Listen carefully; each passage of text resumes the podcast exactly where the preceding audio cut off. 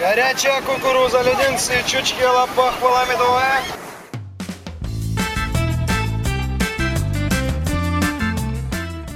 Привет, дорогие слушатели! У микрофона Елена Римовская, и это подкаст «Крымский разговор». Как всегда, в этом подкасте мы рассматриваем главные новости Крыма последних дней. Все самое важное в комментариях спикеров, которые знают толк в событиях на полуострове. Напоминаем, крымский разговор можно найти в любом удобном для вас сервисе, например, в Apple и Google Podcasts, а также на SoundCloud. Не поленитесь подписаться прямо сейчас. Свежие выпуски подкастов «Крым Реалии», да, их много и все они отличные, появляются также на главной странице нашего сайта. Следите и не пропускайте. А теперь к главным новостям недели. Пандемия коронавируса стала настоящим испытанием для бизнеса, и это нам подтвердил один из самых известных крымских бизнесменов Олег Зубков. Но парк Тайган был закрыт уже к началу локдауна постановлением Крымской ветеринарной службы, а сам Зубков тогда находился под уголовным преследованием. Сейчас к этим проблемам может добавиться еще одна, и это засуха. Парк Львов Тайган, которым владеет Зубков, находится в Белогорском районе, а там уже объявили о проблемах с пресной водой и ввели график водоснабжения. Как переживает 2020 год Олег Зубков и его парки? И что ждет бизнесмена и его любимцев в условиях дефицита воды и пандемии? Об этом мы пообщались с самим Зубковым в эфире радио Крым Реалии.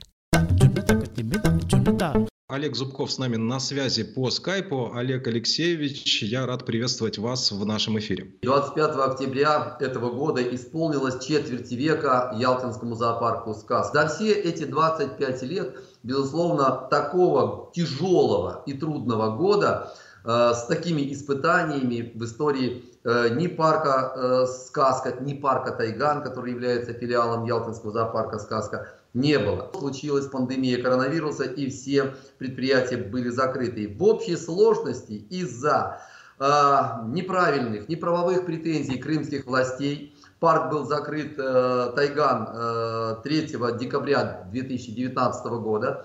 Вот сказка была закрыта из-за пандемии чуть позже в марте месяце. Вот, но оба парка почти э, более 6 месяцев были закрыты. Конечно, это было жестокое и очень трудное испытание для э, моих парков. Это была еще одна проверка на прочность. Э, к счастью, в середине июня разрешили открытие, мы открыли парки. И, конечно, э, здесь уже коронавирус пошел работать на плюс в той части, что э, выезд был за границу запрещен, э, и много туристов приехало в Крым, и, конечно, поскольку парки популярны, то выровнялась вот эта ситуация. Но, тем не менее, ущерб, нанесенный закрытием, э, весенним закрытием, это майские праздники, он невосполнимый никакими потом э, летними, так сказать, периодами работами. Слава Богу, что мы работали, и слава Богу, что хоть как-то ситуация э, выровнялась к сегодняшнему дню. Вот, ну, э, на сегодняшний день мы прошли 678 судебных заседаний. Пандемия, она, безусловно, еще не закончилась. Я счастлив от того, что ни сотрудники, ни э, родственники, никакие мои знакомые, к счастью, э, не подверглись этому заболеванию. Наверное, потому что мы работаем на свежем воздухе, много солнца, витаминов. Ну, в общем, никто не болеет, это здорово. Давление чиновников гораздо больше ударило по зоопарку сказка и парку Тайган и вообще по моему бизнесу в Крыму, чем э, пандемия, которая вот э, развилась в последнее время э, 6 лет отсутствия развития, отсутствия решения любых административных вопросов, ну, сказались и на сказке, и на Тайгане, Э, что мы только защищались. в этих 678 судах мы защищали то, что было создано во времена Украины. То, что сегодня происходит в Крыму с водой, оно было прогнозируемо сразу после перекрытия Северокрымского канала. Просто первую пятилетку российскому Крыму очень везло. Очень везло с осадками, очень везло с погодными условиями. Но на сегодня уже э, вот весь тот запас, да и все водохранилища в 2014 году были полными, полноводными. И вот прошли, собственно говоря, 5-6 лет, когда уже и водохранилища э, на пределе, э, на самом миниме э, своем, и когда уже и подземные источники истощены. Вот, а эту проблему за 6 лет ну, крымское правительство и российское никак не решали, только сейчас выделяется 50 миллиардов рублей на решение водной проблемы. И то, э, честно говоря, я до конца не представляю, э, как будут построены... Нет, то, что в мире существуют опреснительные заводы и они работают успешно, я верю. Но то, что в наших условиях э, это приведет к подорожанию серьезному воды для населения, что эта вода будет мертвая, техническая, это с одной стороны, да, и, э, но думаю, что э, как-то эту проблему, безусловно, нужно и будут решать путем вот таких многомиллиардных э, вливаний. Э, потому что лучше э, Северо-Крымского канала никогда ничего не было и не будет э, в Крыму. Ничего мы не придумаем, это только замещение, временные какие-то, но очень дорогие э, будут Северо-Крымский канал построен не случайно, на него потрачены колоссальные усилия, воды в Днепре очень много нападает в Черное море, как говорится, и поэтому, ну, когда-то эта проблема, наверное, решится, и Северо-Крымский канал опять будет полноводным. Сейчас все, конечно, очень плохо. Вот, я не беру э, пример свои парки и парк Тайгана, зоопарк Сказка. Мы хозяйственные, так сказать, люди, мы заранее готовились к этому и знали, что будет такая большая водная проблема, и накачали все свои Э, так сказать, э, водосборники э, необходимым запасом воды. Вот, я все равно победитель. Сегодня существует и сказка, и тайган. Эти объекты не закрыты, эти объекты радуют миллионы посетителей. Они завоевали свою любовь украинского народа, который очень любил и любит сегодня. Если бы не те все препоны, с удовольствием бы приезжали и посещали мои объекты. То, что мне казалось при Украине, что я боролся, защищал, воевал, это был детский лепет, это, был, это была дошкольная группа подготовительная по сравнению с тем, с чем я столкнулся в родной, э, так сказать, э, Российской Федерации. Даже пресса, а, она отвернулась. И кроме Крым-Реалии, как бы вас ни критиковали, но реальную, объективную правду от первого лица никто из крымских СМИ никогда вам не покажет.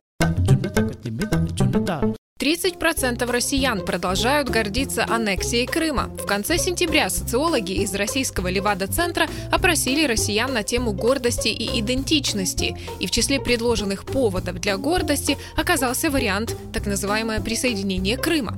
По сравнению с предыдущим опросом 2018 года, количество тех, кто гордится аннексией полуострова, снизилось на 15%. Что вызывает чувство гордости у россиян? И почему тех, кто считал аннексию полуострова полуострова поводом для гордости стало меньше. Мы поговорили об этом с экспертами радио Крым Реалии. Опрос проводился 25-30 сентября этого года по репрезентативной всероссийской выборке городского сельского населения объемом 1605 человек в возрасте от 18 лет, простите, и старше в 137 населенных пунктах э, в 50 субъектах Российской Федерации. Э, исследование проводилось на дому у респондента методом личного интервью. Э, было задано три вопроса. Первый, что в первую очередь связывается у вас с мыслью о вашем народе? Второй вопрос, Какие события, явления в истории нашей страны вызывают у вас чувство гордости? 89% э, респондентов выбрали вариант победы в Великой Отечественной войне 41-45 годы. Причем стоит отметить, что этот показатель вырос по сравнению с предыдущим э, опросом, который проводился в 2018 году. 43% э, выбрали вариант «Ведущая роль страны в освоении космоса», 30% выбрали вариант под названием «Присоединение Крыма». И, и третий вопрос, а что вызывает у вас чувство стыда и огорчения, э, когда вы обращаетесь к российской истории 20-го столетия? К нам присоединяется в эфир э, директор Левада-центра Лев Гудков. Лев Дмитриевич, добрый вечер. Нарастает чувство, и длительное, вот за 30 лет нарастало чувство, э, ну, как бы комплекс неполноценности коллективной, национальной неполноценности. Слабели все остальные э, составляющие. На этом фоне э, захват или аннексия, присоединение Крыма, э, он, э, конечно, включился в это вот переживание изживание комплекса неполноценности особенно заметной было на фоне массовых протестов 11, 12, 13 года. Важно тут смотреть не только на абсолютные цифры, но и у каких групп произошло это изменение. В первую очередь э, исчезло вот это коллективное такое высокомерие, чувство гордости, э, торжество, если хотите, от демонстрации силы у молодых. А сохранилось оно у людей, э, связанных с государством, то есть прежде всего у чиновничества, у бюрократии и у пенсионеров. Вот если э, в среднем 30% гордятся присоединением Крыма, то у молодежи это 21, а у пенсионеров 37, то есть в полтора раза больше. Иначе говоря, это э, как бы переживание э, торжества от демонстрации силы и, и захвата э, территории другого государства, оно уходит из более активных групп, более молодых, более образованных, уходит на социальную периферию к бедным и зависимым от власти. Вот это самые важные изменения, которые мы наблюдаем. Есть ли связь в восприятии россиян между тем, что произошло с Крымом, да, и снижением доходов? То есть связывают ли как-то респонденты вот э, то, что Крым довольно-таки дорого обходится э, России? Очень долго этого не было. Э, причинно-следственные связи между действиями руководства страны и последствиями очень долго не не воспринимались, не осознавались.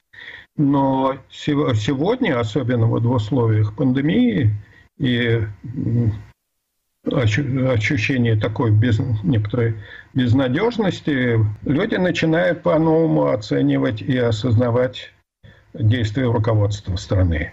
Люди э, считают, что надо заниматься не геополитикой, а внутренней политикой, то есть э, больше тратить э, денег на медицину, особенно сейчас это актуально стало, на развитие социальной инфраструктуры, на защиту бедных категорий населения, инвестировать в образование, в дороги и прочее, а не вести войну в Сирии, там, в Ливии, э, перевооружаться и смотреть на территории соседних стран.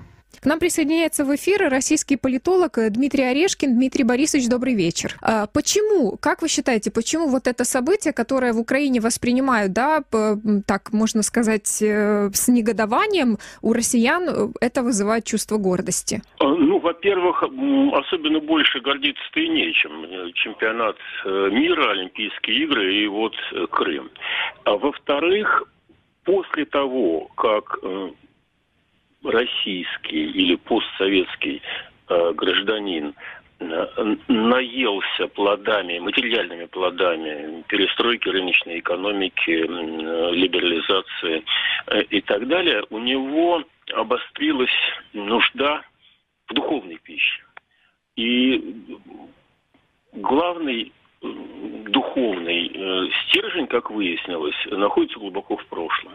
Это или победа в Великой Отечественной войне, или это великий могучий Советский Союз. Я думаю, примерно половина моих соотечественников, как минимум, хотели бы э, восстановить имидж, образ э, Советского Союза. А это прежде всего связано с территориальными размерами. Советский Союз казался могучим, потому что он был большой. То, что он проиграл войну в Афганистане, это мы как-то забыли. А вот то, что была территория 22 миллиона квадратных километров, и то, что никакой другой страны не было, э, сравнивой э, с Россией, Советским Союзом тогдашним, вот это люди помнят. И поэтому так они обрадовались присоединению Крыма. Это же наше. Право в тому, що поки що Україна з приводу Криму в основному дотрималась такої оборонної позиції. Можливо, зараз треба переглянути свою позицію і е, більш такою наступальна позиція України по різним напрямкам. І там пан е, Павло говорить про те, що можливо треба і на соціальних мережах, тому що в наших українських на соціальних мережах дуже багато російських тролів. Можливо, так само треба організувати е, соціальних волонтерів які могли б донести українську позицію до російського читача, який не читає українську пресу.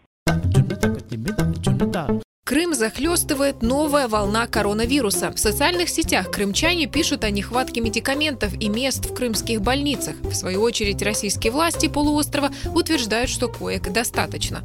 Меджлис крымско-татарского народа назвал ситуацию с коронавирусом на полуострове катастрофической и объявил о сборе лекарств для крымчан. Представительство президента Украины в Автономной Республике Крым осудило действия России и предложило упростить доступ к медицинской помощи для жителей полуострова, предоставлять им онлайн-консультации и открыть аптечные пункты на админ-границе с Херсонской областью. Как в Крыму борются с пандемией, говорили в эфире радио Крым Реалии.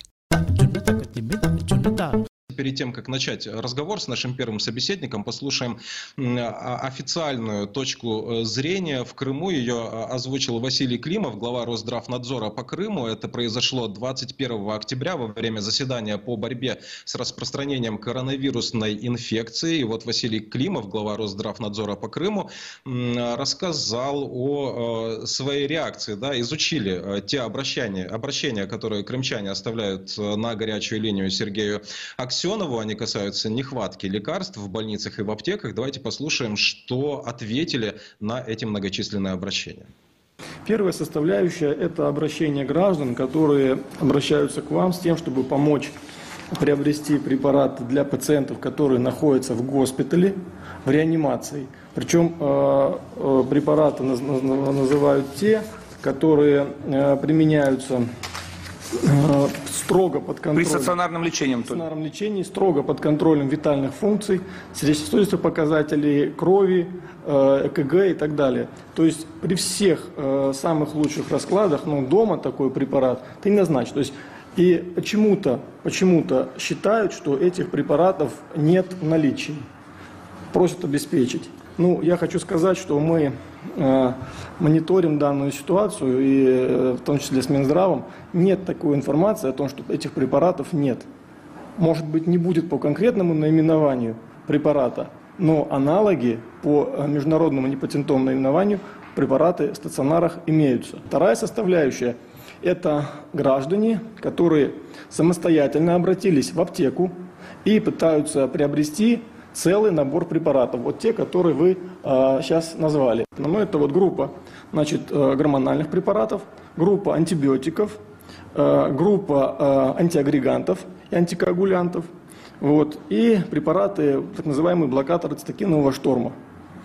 Э, эти все препараты назначаются исключительно по рецепту врача. Вот этот набор препаратов, вот так вот, самый скромный, ориентировочно стоит около 20 тысяч. А нужен он в этой ситуации? Нет.